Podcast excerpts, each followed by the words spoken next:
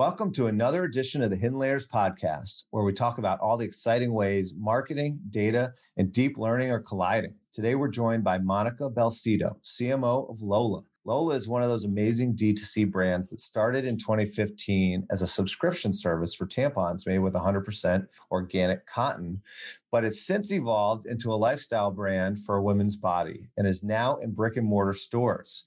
So they've made this leap from D2C to everywhere. Monica came to Lola from Dollar Shave Club back in 2016, and we're really excited to have her. Welcome, Monica. Thanks, Jeremy. So excited to be here to talk all things marketing and Lola. Yes, that's great. So tell us about yourself and and what what CMO at Lola entails. Sure. So, hi, I'm Monica, CMO of Lola. And at Lola, what that means is I oversee the marketing department, which since we've actually gone omni channel, truly is in service of both of our sales channels. So, we have a VP of D2C, a VP of retail, and marketing ensures that our consumer really sees Lola across you know all forms of media in-store pop online etc in one cohesive way and we can be there for her no matter where she sees us or finds us. So tell me about Lola and its original subscription model. Sure. So when we first launched the brand, actually the idea came to Jordana, one of our co-founders, when she was in business school. And this was, you know, 2013, 2014 at the height of the subscription model becoming very, very popular and direct to consumer really taking off. I mean, you could basically subscribe to anything in a box and it would come delivered to your door, you know, beer of the month club, tie of the month club, etc. And when she was thinking about her own needs and her own life, you know, one thing that we as uh, women never wanted to subscribe to, but obviously do, is our periods. And the thought process originally was, you know, I need this product every month incredibly consistently. I consume, you know, a very unique assortment of period products to service my flow because every person's flow is different why isn't there a subscription that serves a very easily subscribable you know need for for women on a monthly basis and as she was looking at, you know, building the company and, and really understanding what position the brand could play in women's lives, what she quickly realized was that there was a huge need for ingredients transparency in this category in particular. It's a very sort of weird space that we are regulated in as a class two medical device. The FDA does not require medical device brands to label ingredients on their package. And so historically, brands just haven't. And because periods are taboo and often not talked about openly among friends or, you know, even among family members, we kind of just have this rote loyalty to the old brand. So, you know, typically whatever your mom or your older sister or your friend told you to use, you just used and never thought about it again. So, with um, the launch of Lola, we asked a seemingly very obvious question Do you know what's in your tampon? And the answer across the board, no matter the education level, the income level, etc., was a resounding no. And that shocking aha moment was really what catapulted the naturals movement in period care because we flipped it on its head from being better for Earth to being better for you. And and now you have launched in brick and mortar stores you know why did you decide to evolve beyond just the subscription model? Because everything you said makes absolutely perfect sense. It's pretty regular mm-hmm. you know exactly generally speaking how much you're going to consume. So why move away from that or or beyond that and go to the stores outside of the subscription model? Yeah beyond is absolutely the right word. So we haven't moved away from subscription. It's still very core to our direct consumer business.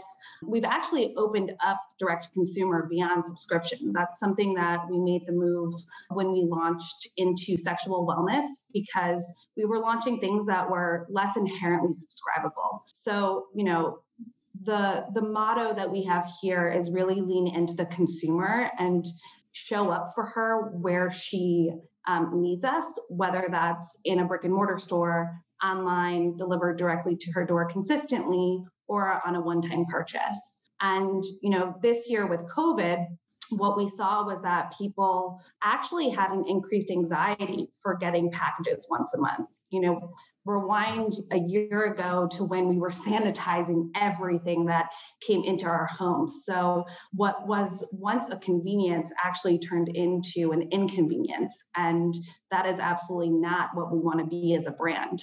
So, you know, if subscription is convenient for her, we're there for her on subscrition. If it's more convenient to add an item to a shopping list to pick up, you know, in your stock up trip at Walmart, we'll be there once we can return um, to our, our gym safely, and I know in many cities we are, we'll be in those Equinox bathrooms.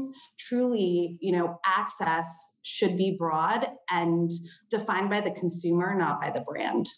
Okay, so I have a few follow up questions on on a couple of things you said. What, the first one is, how do you how did you as the CMO break, help break that cycle of loyalty that you get from your mother passed down to the daughter? Is it just, you know, ecological or how, how do you get that message across enough that it breaks that loyalty?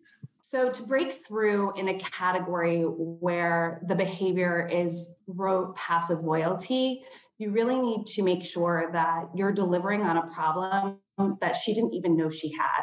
And to do that, again, we kind of went back to the simple question of do you know what's in your tampon? Because it's fast, it's quick, you know the answer right away. The answer is going to upset you. The brand doesn't make you feel stupid. In fact, we are relating right there with you.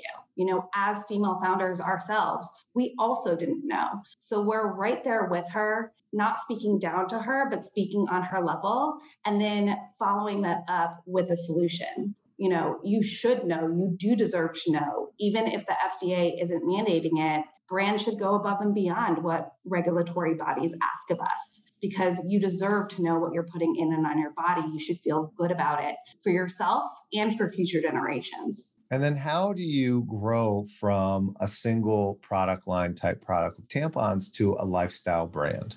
Yeah, so that's exactly the question uh, that Jordana and Alex asked me to come and, and help them solve. And, you know, they smartly realized that, again, direct to consumer subscription is a business model, not a brand. Organic cotton tampons is a product, not a brand. So, what is Lola going to be when she grows up, and, and how do we scale and actually kind of get up to that you know, Coke equals happiness level of brand development.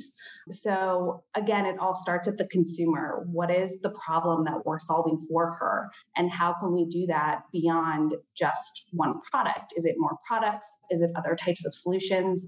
What does she need from us? And that really actually is the beauty of the direct consumer business beyond you know financially from having recurring revenue that you can rely on which is awesome and why as a business person i love subscription. But as a marketer i love direct to consumer because it's the only place where you have that one to one connection. So it really is a broad general population gold mine of information and insights and consumer habits. And people are so willing to let you in if you ask the right questions and you're genuine and authentic in how you speak to them and you follow up with a solution. So when we started speaking to our community, what we were hearing loud and clear was that period care wasn't the only space within their reproductive health journey where there were questions or unknowns or rote loyalty or just frankly surprise by that next stage. So the amount of women, for example, who went through pregnancy and literally had no idea what to expect in postpartum recovery or were experiencing incontinence at the age of you know 35 after they had their second child and thought that there was something tremendously wrong with them and ran to their doctor only to learn that this was normal expose the fact that it's not just great product solutions that we need it's actually the resources and the education and access to experts that's only continuing to get harder and harder to you know get quality information if you look to dr Google or WebMD. And then on the flip side, our you know medical community is increasingly reactive and managed by insurance as opposed to being proactive and you know having that relationship with the doctor and the patient. So that's really when we leaned into this idea that there should be one brand that's there for a consumer throughout the reproductive health journey from first period to last hot flash. And even when you look at the large CPGs and the um, umbrella brands that they have, you know, they're not covering each stage. They're really focused on being experts at R&D or product technology versus being experts in the consumer. So that's what differentiates Lola from our incumbent competitors, as well as you know the the newbies who are coming and following in our footsteps. Is that we really will be there throughout, not just with great quality products, but with those resources and that community that she needs to be prepared for what's coming next. So, talk to me about how you actually go about talking to your consumers. I know, of course, you have their names and their addresses, of course, but how do you get them to talk back to you beyond, you know, just sending them the package? Sure. So we reinvented our blog, which was really an awesome place to access content, but it was one way content when we first launched. And about a year or two ago, we really wanted to open that space up and make it more of a two way street. So she could come and ask questions about her reproductive health, and we would have experts, whether it was, you know, a physician, a dietitian, a nutritionist, an advocacy expert there at her fingertips 24 7 to answer any question that she had. So you know, that really was a huge step forward in engaging our community and, and building it to 2 million members now nationwide. And it's accessible for folks who might not be Lola paying customers. You know, we welcome all people to that community. It's accessible for free because we believe that education around women's reproductive health should be free and accessible to all. Can you give us an example of how that community spawned a new product or a customer insight that helped you change the way you do things? Yeah. So going back actually to one of the first kits and guides that we launched, that community of moms and dads who were trying to figure out how to prepare their daughters for their first period was a huge influx of consumers, both male and female and gender non binary, who were wondering, you know, my daughter is nine. I'm not going to have her go through, you know, the typical sex ed. And when I learned about periods and women's reproductive health, it was within the sex ed conversation. So, how do we as a brand show up for parents who are not ready to have that type of conversation with their nine year old but do need to teach her about what to expect when she gets her first period so she's not afraid. So in in having listening sessions with those consumers and a lot of inbounds to our cx it came to the point where we were able to create a new product which is really unique on the marketplace because it does offer all of the products she needs, but also a pamphlet inside that speaks to her on her level. So it doesn't sound scary, it doesn't sound clinical. It literally sounds like your older sister is explaining to you what's going to happen. And here are the types of products that you might use. And here are maybe some of the different use occasions. So while you might start with pads, if you're going to go swimming, that's a great time to try a tampon for the first time just you know make sure that you take this if you go on a, a sleepover just in case it happens at a friend's house. What happens if you think you get it in class? Raise your hand. Here's how to talk to your teacher about it.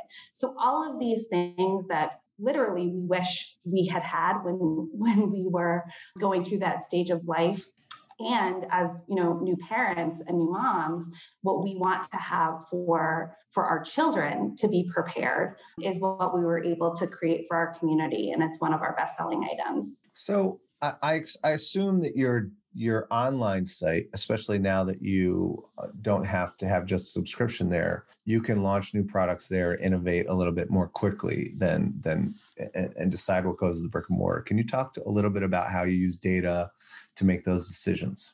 Yes. So, the decisions of which new products to launch, again, fueled by our community. We get so many inbounds from our customer experience team. You know, I wish Lola had XYZ. And once we hear that enough, we have an internal system to flag the product development team to say, hey, you guys definitely should do a quantitative survey to see if this is, you know, allowed minority or there is an actual real pent up demand for Lola to offer this new product. One of the most recent items that we launched utilizing that exact process is our massager. So we went into sexual wellness with, you know, condoms, lubricant, and wipes and we hadn't intended to really plus up that category on a SKU um, basis this year. We were really focused on extending into new categories like the launch of vaginal health and a few other categories that we're going to be launching later this year. But what we were hearing from our community, particularly in this time of more isolation when we were at the height of COVID was that self play and partner pleasure play were things that our community wanted. We were seeing this like huge uptick in lubricant, both in D2C and in brick and mortar. And this new demand for pleasure spiked, and we had to take advantage of it. So we were able to quickly launch a massager, run all of the at home use tests that we normally do to make sure that we get that 75% top two box liking. That's the hurdle for us to launch any new item run price elasticity and get it live in pre-buy, which has also been a new feature that we were able to launch on mylola.com this year, which has been incredibly amazing to get that early read data to help us manage our inventory buys. So to be clear, when you have a new item that you're testing, you just put it right into the boxes. Do they have to request it or it just comes and you and you see if they like it? No, they have to request it. Absolutely. So all of our home use tests, we have screener surveys. It's opt-in, you know, volunteering to to partake in in that consumer testing workflow but again our community is super engaged and excited to help us grow they have seen time and time again that when they ask we answer and they know that we're here to listen to their feedback and if it's not good enough, we won't launch it. We'll come back with something new. If it is, we'll make it available for the broader community and they have that first access on D2C. Again, we then use that as our, our learning lab, right? If something skyrockets and we're seeing a trend really take off in direct to consumer, we absolutely utilize those insights to then put together our next, you know, innovation meeting for the buyers at our retail partners, the line reviews that we go into. And that does definitely differentiate us from the rest of the pack in terms of thinking about how to then translate that into at shelf environment because a lot of the times it can't be done one to one but we can learn from what we see in D2C and say, okay, in your sales channel for your shopper and their mindset, how do we utilize those insight, insights and bring it to life so that you can win in your category. All right, so we've talked a lot about your product development and how you how you make choices and innovate and things like that. But how how let's talk about how you're driving subscriptions, how you're driving sales now in brick and mortar. You know, how did you start that strategy? How has it evolved? And then let's talk a little bit about brick and mortar next. Sure. So, from a paid media perspective, the past two years has been probably the biggest roller coaster ride I've ever been taken on in, you know, my decade plus in in media. The media landscape was already shifting, and the pandemic just took it into overdrive. And what I mean by that is, you know, Facebook and Instagram as these, you know, cheap DR places to acquire new customers, you know, that started to fade away, I would say, in probably like 2015, 2016. The writing was on the wall that CPAs were continuing to make huge step changes for, for us in the wrong direction, for Facebook in the in the right direction, I guess but that there wasn't really this arbitrage opportunity that there was when you know i was at dollar shave club as an example. And you know with other brands that had higher tolerance support for CPAs. You know, we're a CPG personal care product company. Our you know average price point is $10 so to see those cpas get to a place where payback was just impossible was not going to be sustainable from a business perspective where profitability is key and so we really kind of took a brand new look at our paid mix particularly since we were going into brick and mortar to ensure that we had the right level of DR, but also mid funnel and upper funnel media out there, which had not been the case previously. So, all that's to say is we had to be there when she was raising her hand, and we're really leaning into high purchase intent channels like search, shopping, and affiliates, where she's actively seeking out our product. And frankly, you know a lot of people are moving their money now to to search and our category is getting pretty crowded. So we have to be there competitively when she is looking for us. And in doing so we saw over an 80% decrease in our blended cpa year over year which has enabled our d2c channel to be profitable. So it's less about scale at all cost and more about finding those quality customers who are going to stay with you, provide high LTV, and really make that LTV to CAC ratio make sense to drive a profitable channel. And that becomes even more important when you are launching into retail because typically your year one retail is not going to be profitable. There's a ton of upfront cost that comes with launching into retail. You need to make sure that your unit velocity is turning not to your internal expectations, but also now you have the expectations of the buyer. So the sort of allowance of failure becomes slim to none when you've got you know buyers as that critical intermediary of whether or not you're going to stay on shelf next year. So that really does require a D2C team to kind of rethink their marketing strategy, think more like the big CPGs, and make sure that you have a pretty decent balance of CPA, CPC, and CPM buys. Whereas, you know, in a D2C only world, you're only focused on CPA. Right. So, so with that, you've gone into the CPM buys for the brick and mortar, and how are you? How do you know if it's working? It's Easy in D2C, right? So even in retail. I mean, you know, we we launched, we ran a flight of media for a little bit. We pulled back all media to see what our true baseline would be. It was also at a point in time where, you know, stores were limiting their foot traffic capacity down to 25%, closing early. It didn't make any sense to have awareness driving media when the stores themselves limited their traffic. So we had the weird benefit, I guess you could say, of having a true test where there was no media and then there was media to gauge the before and after lift.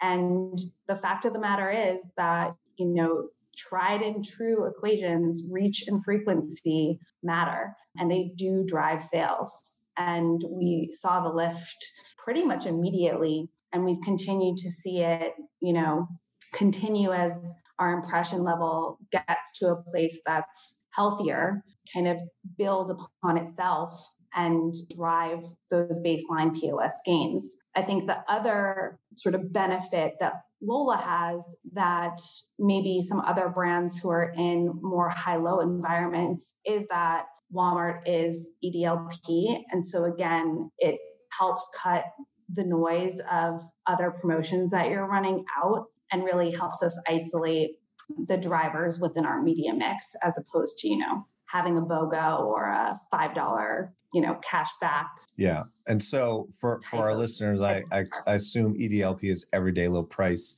You don't have to, you're, you're not driving through promotion. Right.